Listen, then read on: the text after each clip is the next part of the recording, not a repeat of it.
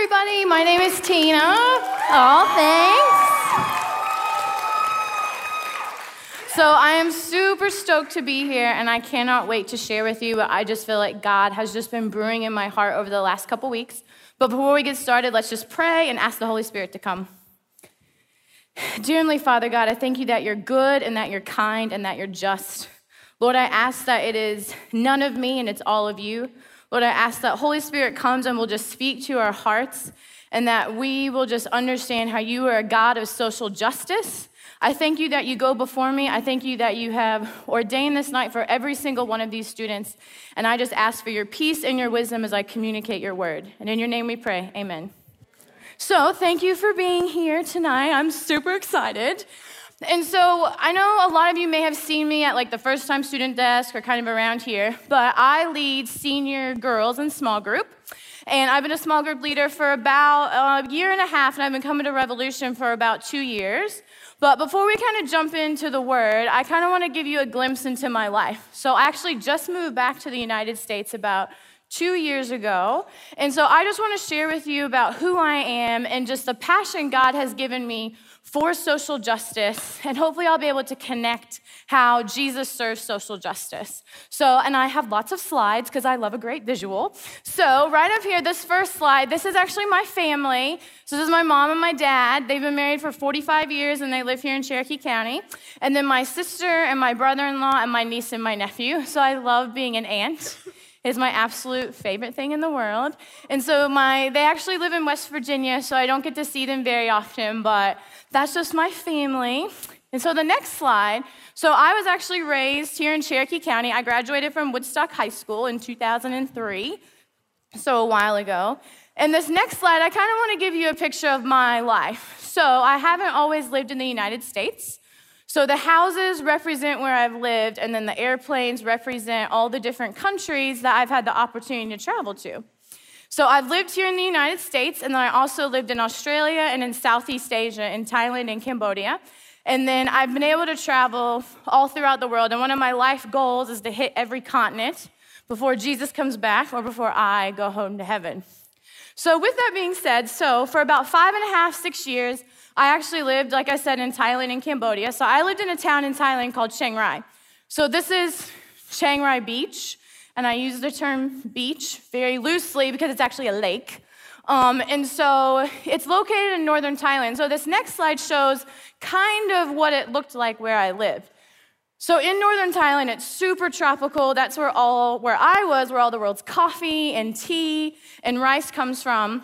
We have monsoon season, rainy season, and then this next slide shows this is kind of the area where I worked. So within northern Thailand, there's the indigenous tribes, and they are a native group to Thailand. And so part of my job is I actually worked for a nonprofit for five and a half years. So at the time, I was a hairdresser. So I'm a retired hairdresser. I've done hair almost 14 years. Now I'm a full time student, just like you. So I write papers and read all the time. And so this next slide shows this is kind of what a traditional house looks like within northern Thailand. So that's the kitchen. Typically, underneath, that's where the cows and the chickens are. And so, what's interesting is that I actually ran hair and beauty programs for middle school and high school girls. So, the next slide is a picture. This is my school in Cambodia. As you can see, the mannequin heads are on the stand, they're ready to have their hair cut. And then this next slide is my school, which was in Thailand. And so, kind of what's interesting is that I, get, I got to teach girls how to do hair, beauty, get them ready to go to public school, walk through them to kind of build their education plan and their career path. And then they would then leave and go be able to support their families, as well as take care of themselves through a financially lucrative job. However, the flip is the girls that I worked with, which this next slide will show, this is at the graduation ceremony that we would have. So you might be thinking, Okay, Tina, why are their faces covered? This is where it's a bit different. So, the girls I worked with were survivors of human trafficking. So, their faces are covered, one, to protect their identity, and two, some have court cases pending. So, middle school and high school girls, they had survived human trafficking, would come into our program, and then I had the opportunity to work with them, share Jesus, teach them a skill, and then send them back to a safe family. However, just to clarify, I think sometimes we hear the word human trafficking constantly in the media, constantly on Facebook. So, what I want to do is kind of give you a global picture and then shrink it down. So, human trafficking is defined by US law as the use of force, fraud, or coercion to compel a person into commercial sex acts, labor, service against his or her will. So, human trafficking is not a choice. Secondly, the latest statistic as of 2016 40.6 million people are in modern day slavery. So, modern day slavery is another word for human trafficking. So, that's the global picture. So, let's break it, let's kind of make it a little smaller. So, current statistic now, again by the International Labor Organization, states that for every 1,000 people in the world, 5.4 are victims of modern day slavery. So, think about it 1,000 people, 5.4 are victims of modern day slavery. The thing is, human trafficking is an injustice to God. And when God sees it, I believe it breaks his heart.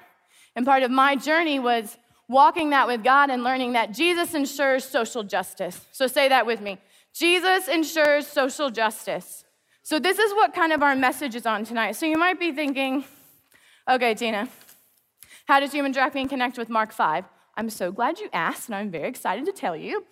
So, the thing is, is that Jesus serves social justice. So, what we're going to look at through Mark 5 is that society will oppress and marginalize individuals for their social status, their race, ethnicity, their finances, their gender, culture of origin, or disabilities. However, despite what society says and labels you as, you are a son and daughter of the Most High King. There's, there's no label society can put on you that Jesus cannot take away. So, as we dive in, we're going to be in Mark 5, 25 through 34, and we're going to change it up a bit so everyone can stand up because we're going to honor the word because I love the Bible. I believe it's the most important book, and we're going to honor God as we read. So, I'm going to read out of the CEV, which is the Contemporary English Version, but it's going to be up on the screen if you don't have your Bibles. All right, so Mark 5. In the crowd was a woman who had been bleeding for 12 years. She had gone to many doctors and they had not done anything except cause her a lot of pain. She had paid them all the money she had, but instead of getting better, she only got worse. This woman had heard about Jesus, so she came up behind him in the crowd and barely touched his clothes. She had said to herself, If I can just touch his clothes, I will get well. As soon as she touched him, her bleeding stopped and she knew she was well. At that moment, Jesus felt power go out from him. He turned to the crowd and asked, Who touched my clothes? His disciples said to him, Look at all these people crowding around you. How can you ask who touched you? But Jesus turned to see who had touched him. The woman knew what had happened to her. She came shaking with fear and knelt down in front of Jesus. Then she told him the whole story. Jesus said to the woman, You are now well because of your faith. May God give you peace. You are healed and will no longer be in pain. All right, everybody sit down. Thank you for standing. So, as we dive in, so our theme is Jesus serves social justice. So, what does social justice mean? Social justice can be defined as generously righting wrongs, having a social concern, especially toward the poor and vulnerable. So, think about it this way Jesus generously rights wrongs. Jesus, especially toward the, he, Jesus, excuse me, let me try again.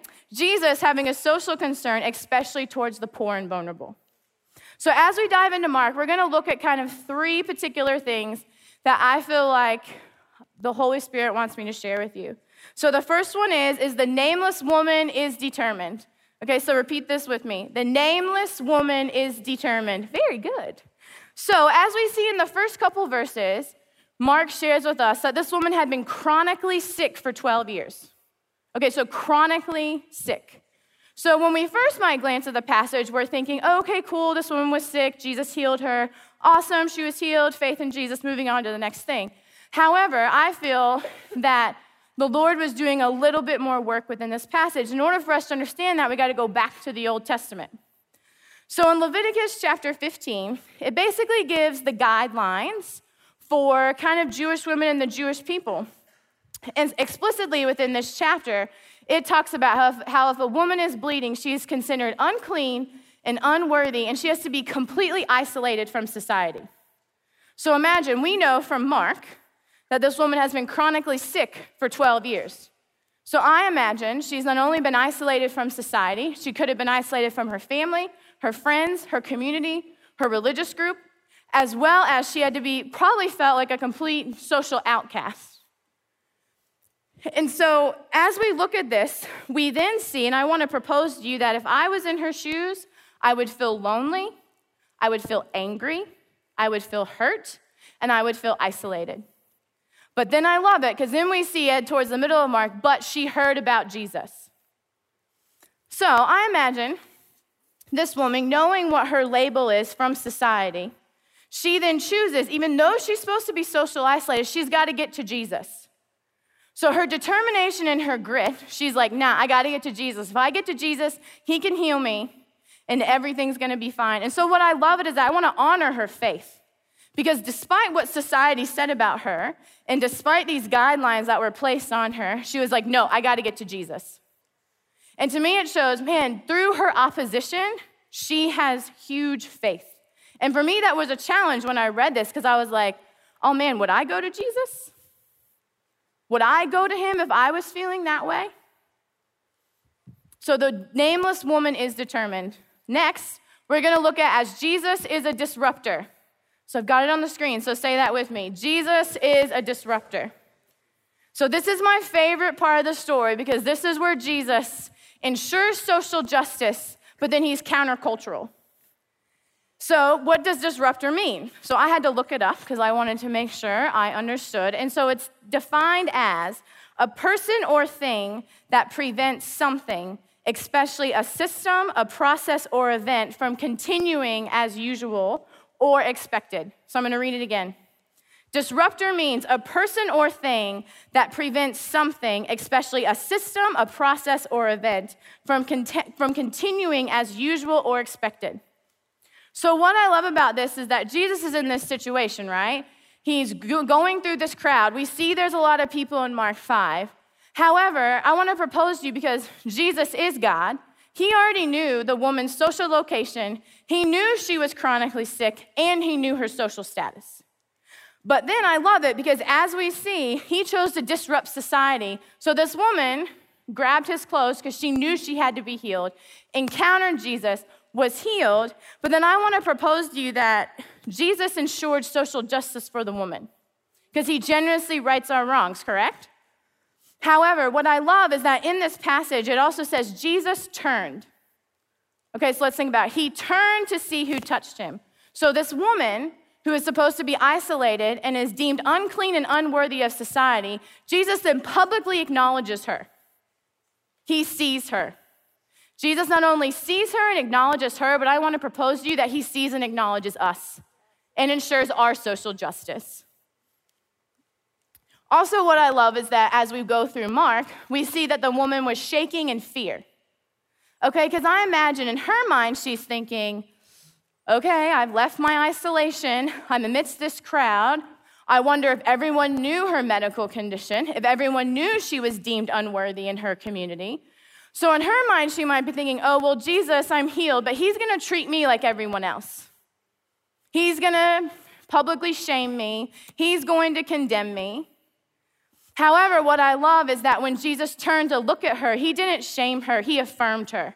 And in one moment, Jesus set her free, not only from societal expectation, but healed her physically, spiritually, emotionally, culturally, and socially in one moment. What's amazing to me as well is that in some versions, and this is where I'm gonna cry, so y'all need to know I'm a crier. Feelings are wonderful and they are amazing, so you should embrace them. The thing is, is that some versions say Jesus addressed her as a daughter. And what amazes me is that amidst her feelings of unworth and of feeling unloved and feeling unseen, amidst this crowd of possibly other believers, we don't know who was in the crowd, we know the disciples were in the crowd, he looks at her and affirms her and calls her daughter. So, what I want to propose to you is that what he was saying publicly to everyone, she doesn't belong to society, she belongs to me. And God does the same thing for us. Because what I love about this passage is that it ensures social justice, because it shows Jesus generously corrected and righted this woman's wrong. He had social concern because she was vulnerable. However, though, aren't we all like the woman? When I was reading this, I'd wondered, I'm like, I wonder why Mark didn't name her. Because when we look through the Bible, there's so many women that are named. And I thought for a minute, I thought, you know what? I wonder if like Mark and the Holy Spirit, when he was like writing the scriptures, he didn't name her because we're all her. Because at one moment, we all have to reach out to Jesus.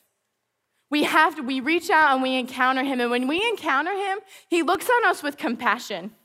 He doesn't look on us with condemnation. He does not look on us with shame. He looks at us and says, You are my son and you are my daughter. So, whatever label society might place on you, it is fully removed by Jesus when you come into a relationship with Him because you are a daughter and a son of the Most High King. Also, as we look, remember the picture I showed you earlier of my girls that kind of had their faces covered? So, according to Thai culture, and especially in Thai indigenous culture, if you are a survivor and a victim of human trafficking, your whole family is publicly shamed. So, if the community you find out where you live, if they find out that you have been trafficked, they then will publicly shame your family and ostracize you. On top of, then the whole town will gossip about you. So a lot of the girls that I worked with, their own families didn't even know they were trafficked because they had to keep it silent to ensure that their families would not reap cultural shame because of what happened to them. However, what I love is that despite this label of being a victim of human trafficking, when my girls encountered Jesus in one moment, he set them free from physical enslavement and spiritual enslavement. And he doesn't just do that for them, he does that for us. And the moment you encounter him, Jesus sets us free. Lastly, as I was studying through this passage, I felt like the Lord was just saying when culture wants to keep women bound, Jesus sets women free. Okay, so when culture wants to keep women bound, Jesus sets women free. All right, so let's look back at it. This woman, she's been deemed unclean and unworthy by society. She's supposed to be in complete and total isolation until she's well. Well, that's been 12 years. So, 12 years, she's been oppressed, she's been marginalized. We don't know what she had family or she had friends. But then I love it because Jesus, like we said, then turned and looked at her. So, during the historical time in Mark, women were not honored, women were not respected, they were dismissed. But then, what I love in a public setting, Jesus turns to a woman and publicly acknowledges, acknowledges her, affirms her faith, and heals her. So, what I want to propose to you that through Mark 5, what Jesus shows us is Jesus protected women, he empowered women, he honored women publicly, he released the voice of the woman, he confided in women, was funded by women, celebrated by women, learned from women, respected women, and spoke of women of examples. Because Jesus is countercultural. Because when he looks at us, he doesn't see our sin and our shame. He sees that we are a daughter and that we are a son. What I love as well is that Jesus disrupts society, so he makes a system change, okay? He changes a process. Because Jesus follows the kingdom expectation, not societal expectation. So you might be thinking, okay, Tina, that's, that's great. Jesus like serves social justice. He like generously rights our wrongs. Okay, I get it. He died for me on the cross. But you don't understand. You don't understand what it's like to be judged by society. You don't understand what it's felt like to be isolated. I'm here to tell you that I do. And whenever I share my testimony, it always brings me to tears because one, I'm remorseful for my sin, but I'm also so grateful that when I was in the pit and I reached out for Jesus, He did not look at me and say that I was worthless. He did not look at me and say I was devalued. He looked at me and called me a daughter. Because I can tell you from the time I was 19 until I was about 25, I lived a life of complete and total rebellion. If you said it, I did it. I did not care. I was mean for sport. Part of my goal, if I could make you cry because I could cut you with my words, then that was a good day. I was vicious and I was unkind. But then when I was in the midst of my pit and I was in despair, I reached out for Jesus and he looked at me and he did not see, he did not shame me or condemn me. He said I was a daughter. And he does the same for you. When you reach out for him and you're like, I've got to have this relationship with you, you are a daughter and you are a son. So I'm going to have everyone stand, please. And we're going to kind of change it up. So I'm going to have everyone bow their heads and close their eyes. So maybe you're here tonight and you are like, Tina, I don't know God. I don't know him. But you have this desire to know him and you want to reach out for him, just like our woman in the story. And if that's you, I want to lead you in a prayer. So everyone's head bowed, heads bowed or eyes closed. And if you are desiring to have a relationship with the Lord, then you can say this silently to yourself, okay? So you can repeat it after me. Dear Jesus, I know that I have sinned and made mistakes, but I know that you came to this earth to die on the cross and take on my sin and punishment so that I could be in a relationship with you and spend eternity with you. Please forgive me of my sin, save me, and come into my life so that I become a part of your family. Thank you for saving me. Now, if you prayed this prayer, I'm going to kind of ask you to do something a little bit brave. Is that if you prayed this prayer and you have entered into a relationship with God, I'm going to ask you to take the hand of one friend or two friends. I'm going to ask you to get out of your row and have you walk to the back, and you're going to meet a leader that's there. So if you prayed this prayer, I'm going to have you grab the hand of your friend and you can walk to the back, and there's going to be a leader that's going to meet you there. However, to those of us that have a relationship with the Lord, I know for me, there are times that I have felt hopeless, I have felt defeated, I have felt angry, and I have felt frustrated. But however, if you are feeling that right now, I'm going to ask you to do something brave. I'm going to have you look up at me. I'm going to have you look at me in the eyes because I want to make eye contact with you. So if that's you, I want you to look up and I want you to look at me in the eyes because I want to have contact with you. Okay, now if you're looking at me, now I'm going to ask you to do something else. I'm going to have you walk up here to the front. And this is a safe place. So if you're feeling this way, I want you to come up here. And if you don't want to come up here and you want to stay in your seat, then that is okay too, because this is a safe place.